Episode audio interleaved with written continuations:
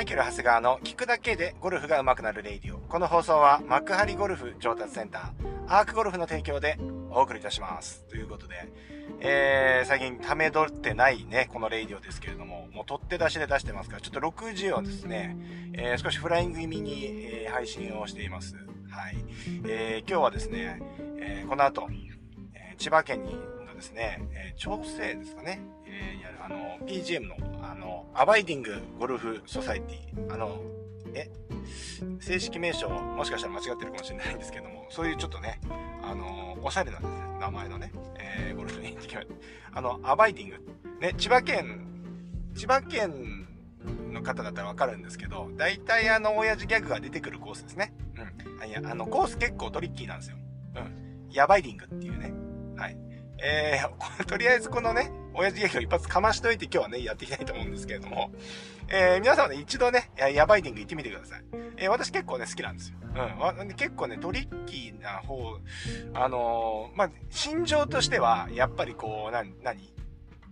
うん、広くて、あの、あんまりストレスがかからないゴルフ場で回りたいなとは思うんですけど、なんだかんだね、いいスコアで回れるコースって、あの、ちょっとこう、なんていうのかな、思い切って打てないあの、要はちゃんとコースマネジメントして点で打っていかないと、スコア出ないよっていうコースの方が、意外とね、良かったりするんですよ。うん。だからそれってね、やっぱ多分集中力がね、切れない。え、僕なんか結構どっちかっていうと、なんていうのかな、飽きちゃうっていうのかな、こうなんかこうね、どうしようもないね、もうゴルゴルファーとして風上にも置けないんですけど、えっ、ー、とね、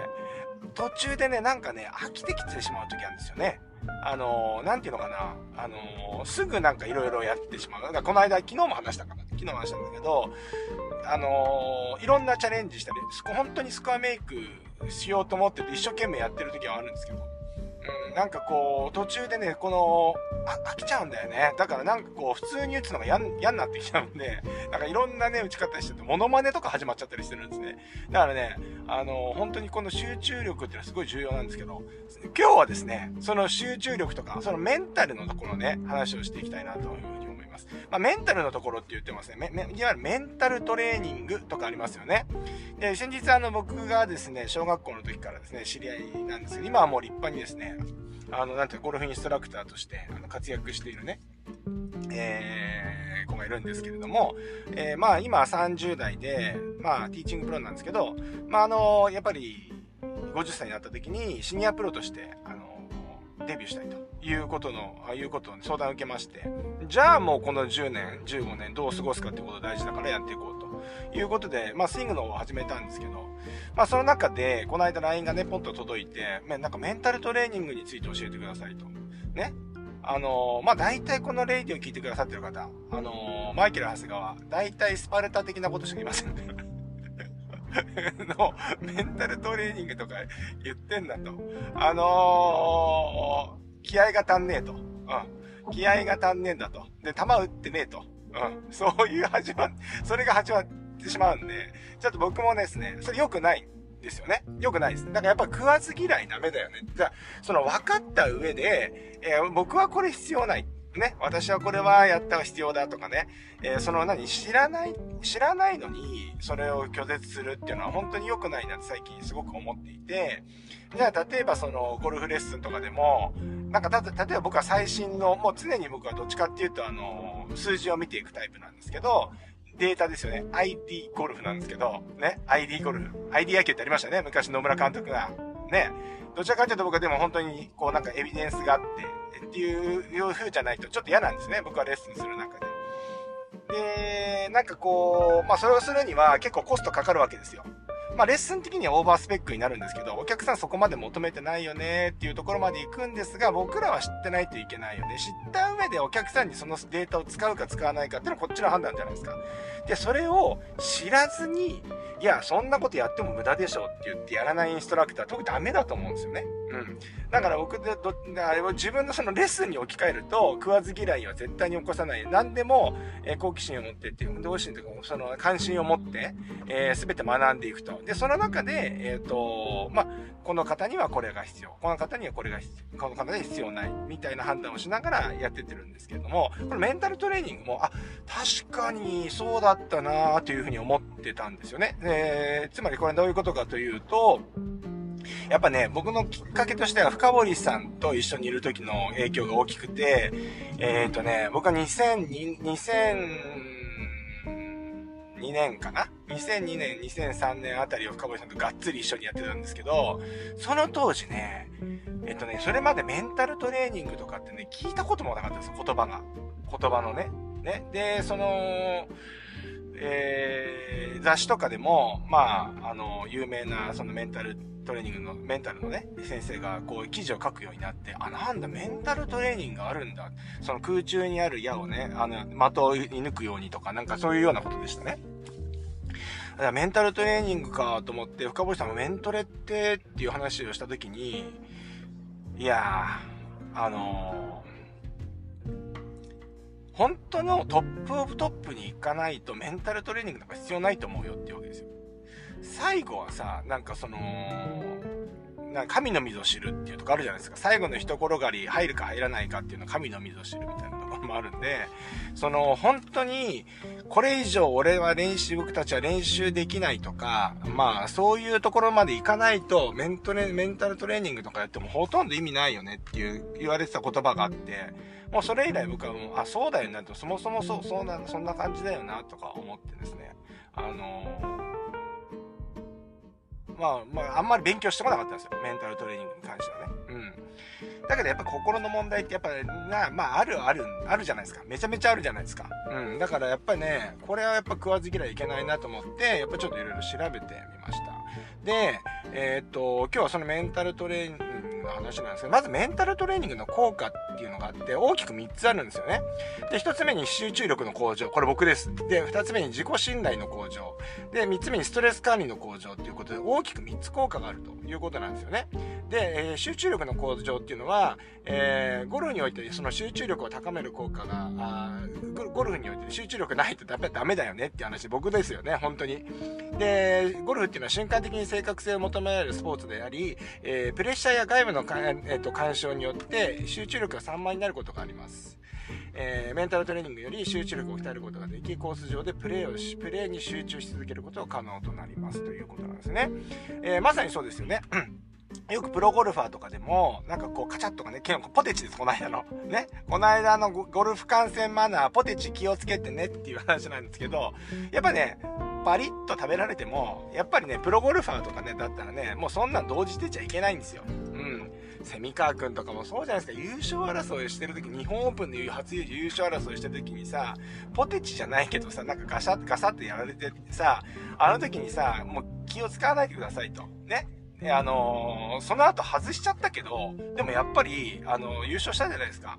で、あの、気を使わないでくださいどころかさ、その音鳴らしちゃったギャラリーの人ってさ、めちゃくちゃ悪いことしたなっていう風に思って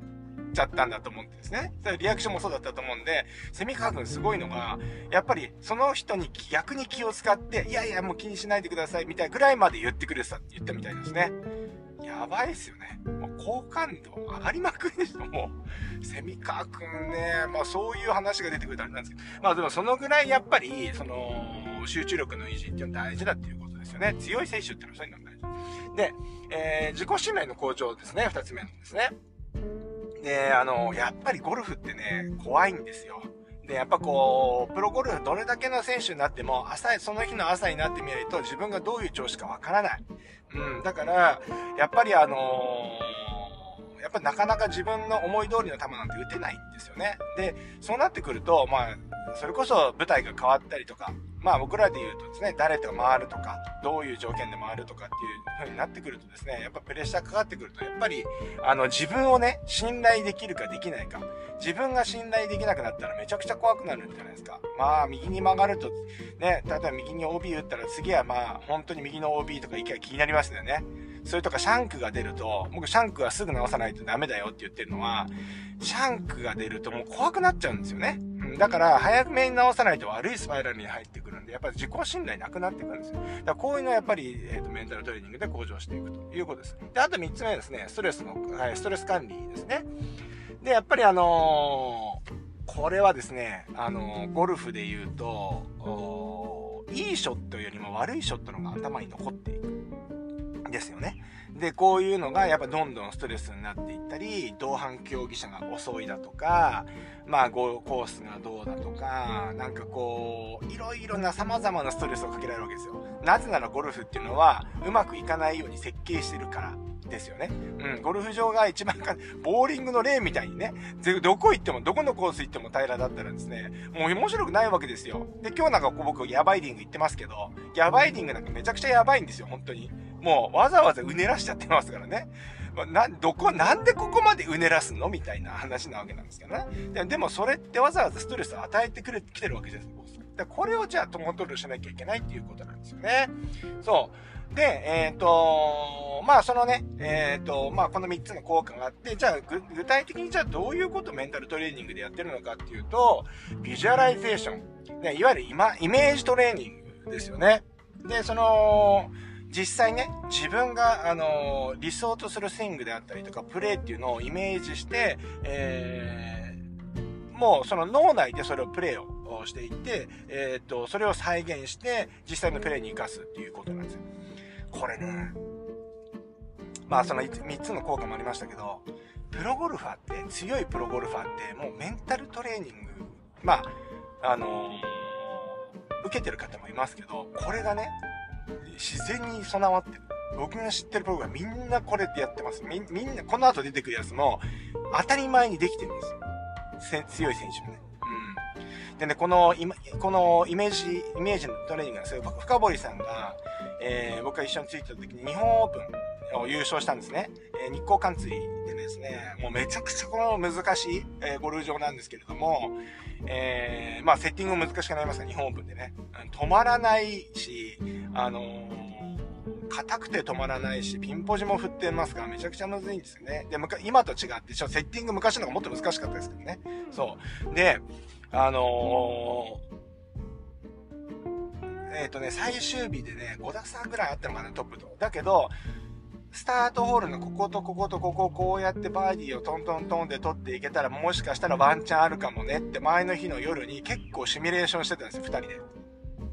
で、僕はそんなイメージで湧かないです。でも深堀さんはもう自分で分かってるから、なんかもう、あのホールとこのホールとこのホールやれば自分的にはこういうプレーができるんじゃないかっていうイメージができてたんですよ。で、なんだよ、深堀圭一郎と思ってね、あのー、聞いてたんですけど、あれよ、次の日ね、開けたら、本当に、これデジャブかなっていうぐらい、それ通りに再現してったんですよ。やっぱり優勝しましたよね。いや、素晴らしかった。で、本当にだからこういうイメージするっていう感覚っていうのは、プロゴルファーはすごいかけてます。かけてますよね。うん。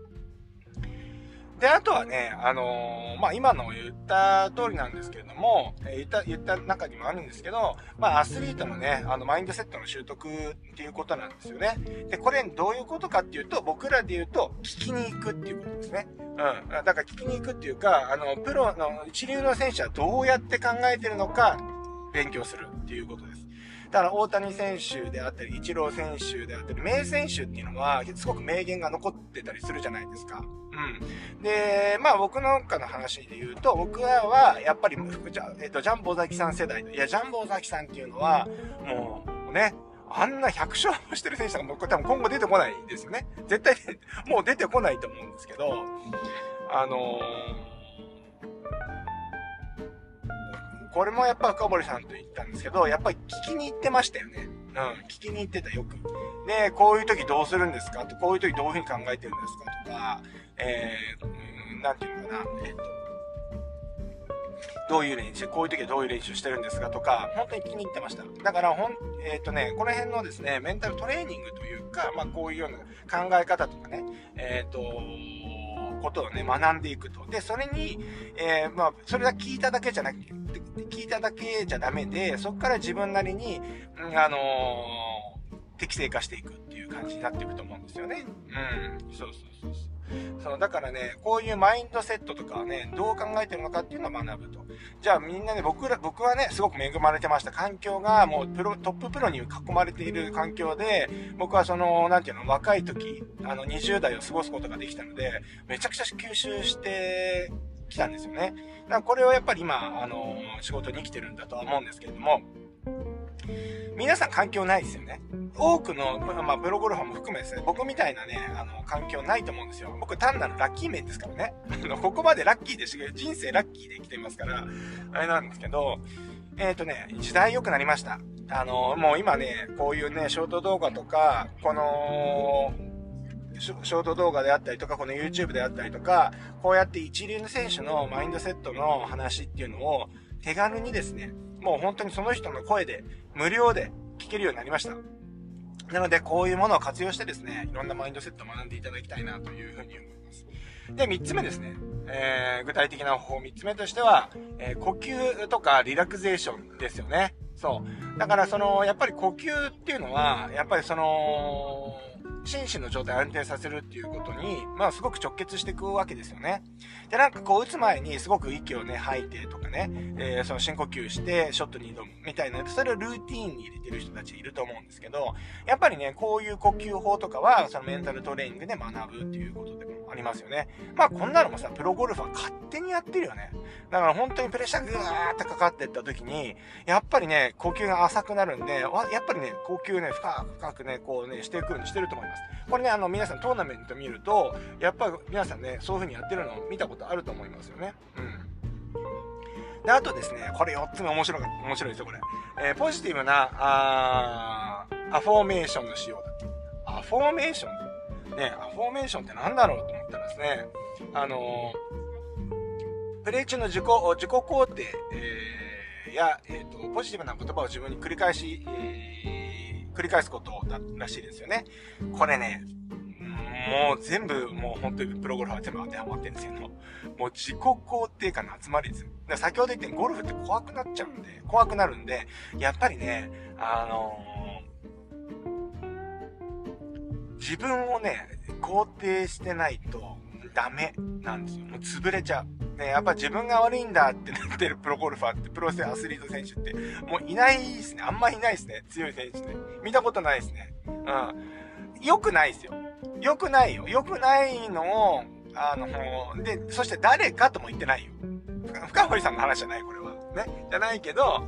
例えばね、あの試合中とかはですね、あのまあ、風のせいにするとかね、クラブのせいにするとか、ね、あのキャディーのせいにするとか、絶対自分をね、否定しないんですよ。うん。傾向として。なぜなら、自分を否定したら、もう次から打てない。うん。怖くて。そう。だから、あのー、まあ、これがいいか悪いかわかんないよ。これ多分メントレで多分こういうこと、そういう他のものに当たるんじゃなくてっていうことをやっていくと思うんですよね。そう。だからこの、本当はポジティブな言葉で、その、僕は正確なショット打てるとか、自信を持ってパッとするとかね。あのー、どうやったら考えられるかっていうことだと思うんで、これをトレーニングしていくんだと思うんですけど、でも女子プロで言うと鈴木愛選手とかいるじゃないですか。もうパターの名手ですよ。めちゃめちゃうまいですよ。で、勝負どころのパターン全部決めてきたやつ強い時は。で、あれなんで、どうやって入るの？って思ったら、ぜ、あの、コツ、っていうかどうやってそ、それをね、インタビューされてるのに聞いたことあるんですけど、絶対入れると思って打ちますっていうコメント。マジっすか？全く、その、なんていうの、絶対入れると思って打ったら入るもんなんですね。うん。でまあでも本当そういうことなんですよ。だから強い選手ってそういう言葉しか出てこないです。うん。そう。だから外れるイメージが先来てくると、もうほんと打てないですよね。うん。そう。で、先ほど言ったらちょっと悪い例で、た、例えばその、何かに物に当たるとかって、まあ、えっ、ー、とね、試合中はね、やっていいんじゃないかなと思うんですよね。うん。マナー的には微妙ですよ。だけど、ちゃんと終わった後に、その、えー、本当にうまくいかなかった理由をちゃんと深掘って改善していくっていう、そこは PDCA 回さなきゃいけないんですけれども、練習とかね、その試合の現場でですね、えっ、ー、と、やっぱそういう風になってしまうっていうのは、あの、そういう風に言って、やっぱいいイメージが出ないっていうのは、やっぱ全然その、うん、あのトップオブトップの試合のとこに行くと余計ダメだっていうことがわかるので、まあそこはあるよねっていうんですね。まあ、こんな感じでですね、具体的な、あの、マインドセットっていうのも、あ、マインドセットじゃない、えっ、と、具体的なそのメンタルトレーニングを4つ紹介しましたけれども、 visualization、イメージトレーニングと、アスリートのマインドセットを習得するっていうことと、3つ目、呼吸法、リラクゼーションと、えー、4つ目、 positive affirmation ですね。えー、ここをですね、えっ、と、まあ、こういうことをトレー、メンタルではやっているということなんですよね。まあ、確かにそうだなと思ってて、僕はもうそういうのを、自慢できないですよ。できないけど、強い選手見てきて、当たり前そういう、まあ、プロってのはそういうもんなんだろう。ね、そういう人たちがプロになっていくんだろうと思ったんですけど、まあ、意外とこういうのをメンタルトレーニングで改善できるっていうことらしいんですよね。うん、なので、まあなんかこう、やっぱなんかこれゴルフだけじゃないと思うんですよね。これ別に当てはめても仕事でもそうかもしれないですよね。仕事でも何でもそうだと思いますので、えー、何かね、こういうふうにメントレしたいという方はですね、まあ、こういうこと、こういう効果がありますので、えー、ぜひですね、なんかこう受けていただきたいな、受け、受けていただきたい受けるのも、まあ、一つの手かなというふうに思います。幕張ゴルフ上達センターではですね、えっ、ー、と、今、あの、須崎っていうね、コーチが、ね、今入ったんですけど、えっ、ー、と、この須崎はですね、このメンタルトレーニングをね、やってるんですね。で、僕ができないことなんで、あの、彼には任せてる、そのメンタルトレーニングって言うと彼に任せてるんですけれども、興味のある方はね、マイケル、まあ、マイマイケルじゃない、えー、幕張ゴルフ上達センターのですね、あの初回カウンセリング受けていただきたいなというふうに思います。えっ、ー、と、今ですね、あの、SNS をね、当店で SNS を、えー、フォローしていただくと、えー、初回カウンセリング1万円が無料になりますので、えー、ぜひですね、えご参加いただきたいなというふうに思います。レッスンもね、ついてきますので、えー、もちろん、普通はレッスンですね。なかなか最初メンタルトレーニングで来ない、いらっしゃらないので、えー、まあ、あの、レッスンも含めて初回カウンセリングやっておりますので、えー、ぜひ、あの、近くの方はですね、顔見、あの、遊びに来ていただきたいなというふうに思います。まあ、そんなわけでですね、今日はですね、あの、メンタルトレーニングについて、普段ね、話しません、メンタルの話は。うん。心が弱いからだとかね。うん。お前は、あの、気持ちが弱いのは、その気合が入ってないからだとかね。